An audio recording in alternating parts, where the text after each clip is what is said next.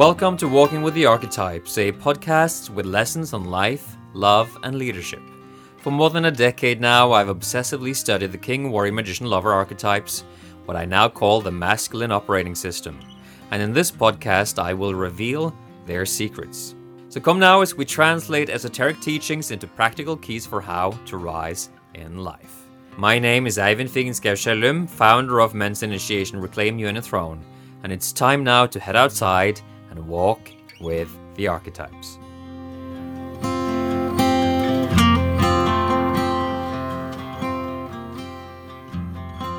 Welcome to the first ever Walking with Archetypes, where I take you out in the Norwegian woods around the area where I live in Oslo, Norway.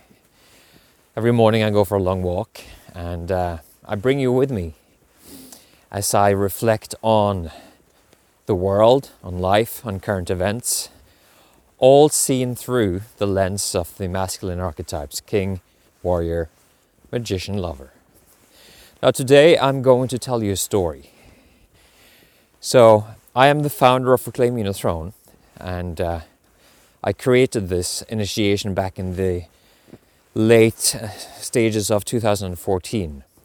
So autumn 2014, I put a group of 14 men through this experience for the first time, and I was blown away by the results that they had, and as were they. And I knew that I had found something. I knew that I had found a passion, a purpose, a gift to give to the world, and I've been busy giving that gift to the world since then, and I don't imagine that changing anytime soon. There's something in these archetypes, in this Neo-Jungian frame, that I've come to see as a sort of masculine operating system. A simple yet incredibly profound lens on what it means to be a man. Back in the Middle Ages, today, and way into the future. This is just one of many maps. It is the one that I've fallen in love with. And it is the one that I've seen men have ridiculous levels of breakthrough using, applying. And that's why I decided to create this show. It's easy for me. I'm out in these beautiful woodlands not far from where I live. I'm walking through the snow right now. Just in front of me is a frozen over little lake. Winter wonderlands in the middle of January 2021. And so we are in strange times. Nobody can deny that. And we may possibly be moving into stranger times still. And so to have some capacity to make sense of things through a simple yet powerful map, such as the archetypes, is something that I have found to be utterly a blessing. And so let me now take you back to my early childhood. I was born on the 28th of April 1978, middle of the afternoon. Apparently, one of the stories in my family is I had such big feet, and that the nurse said, the first thing she said was, "Oh, what big feet he has." That's not to say that it's been easy for me to stay grounded in life. One of the things that has characterized my life experience is that I've been a dreamer of sorts, an idealist that has, for long parts of my life, fled the material world into the land of vision and imagination, and for better and worse, or worse, I'd say. And things, of course, have changed a lot since then. And yet still, the visioning of a new, more beautiful world is still with me. And the paradoxes of navigating the challenges of the existing world without rejecting it, without poo-pooing it, while at the same time wishing for something more. That paradox has been all over my life for many years now. So in this place of being a bit of a dreamer, I also became a bit of a brooding young boy that on some level carried life as an existential burden. Now, I had many great friends. I was happy on the outside. Cute good-looking kid, popular with the girls, but I just wasn't confident. And so I couldn't really take advantage of the offers that life had for me. I didn't know how to receive. And so in that place of not knowing how to receive, not knowing how to have the level of dignity and self-worth to actually receive all of this beautiful attention from girls and all the great friendships with guys, I struggled. In isolation, I'd say, because I was scared that people would know that I was a failure. And so that was my mask when I was a boy. And it was this one day I was walking towards school. I think I must have been 8 or 9. So let's say that this was 1987 or so. I was walking to school. It was about a 15-minute walk from where I lived. I think this was in spring. And at this point, I had nurtured a vision of adulthood being some kind of promised land, which is kind of strange because I hear a lot of people seeing it exactly the opposite way, that becoming an adult is a scary thing. But for me, it was a promised land, because when I grew up, I was going to have an easy go at it.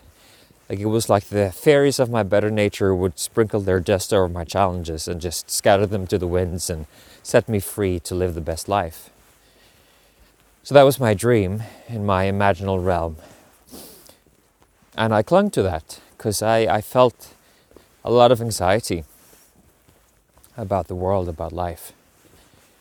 And this day I'm walking towards school, feeling pretty normal. There's nothing special other than maybe an underlying brooding feeling still.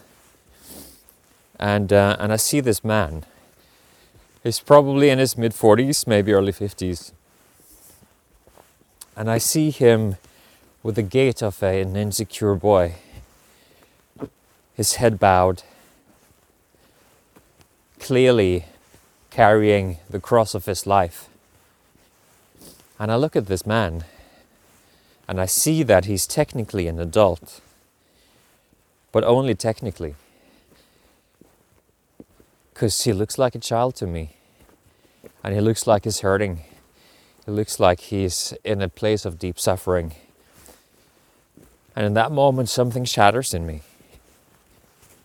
The promised land of adulthood just breaks apart with the glaringly obvious evidence presented to me that here's a man in adulthood that has received none of the upgrades or benefits that I had envisioned for my own adulthood. And so at the ripe young age of 9 or 10, I have my naivete taken from me. From this seemingly innocuous event, it just shatters, and I have this realization that it's never going to be easy, that it's going to be hard work, and that I need to make the most of it. And I think there is a joy that I still had as a child that went underground then, and would plant the seed for future underworld journeys, initiations into deep soul landscapes. I didn't know that back then.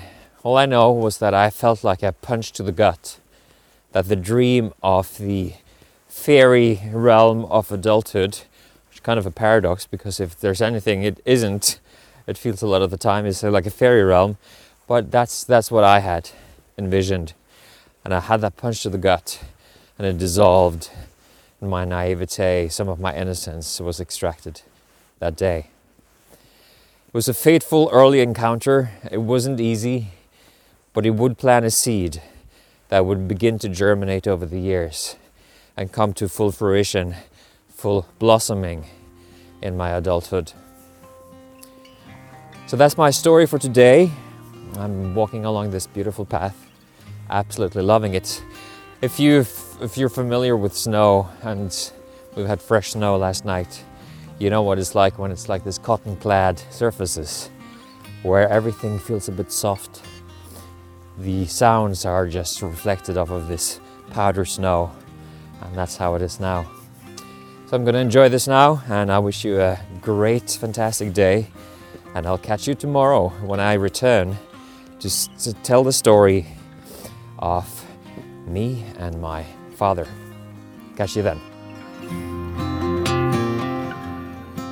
Thank you for joining me on today's Walking with the Archetypes. It's been a real pleasure to spend this time with you. And don't forget, you're invited to come walk with me every weekday, Monday through Friday. To go deeper with this masculine operating system, head over to MasculineOS.com for a comprehensive free guide.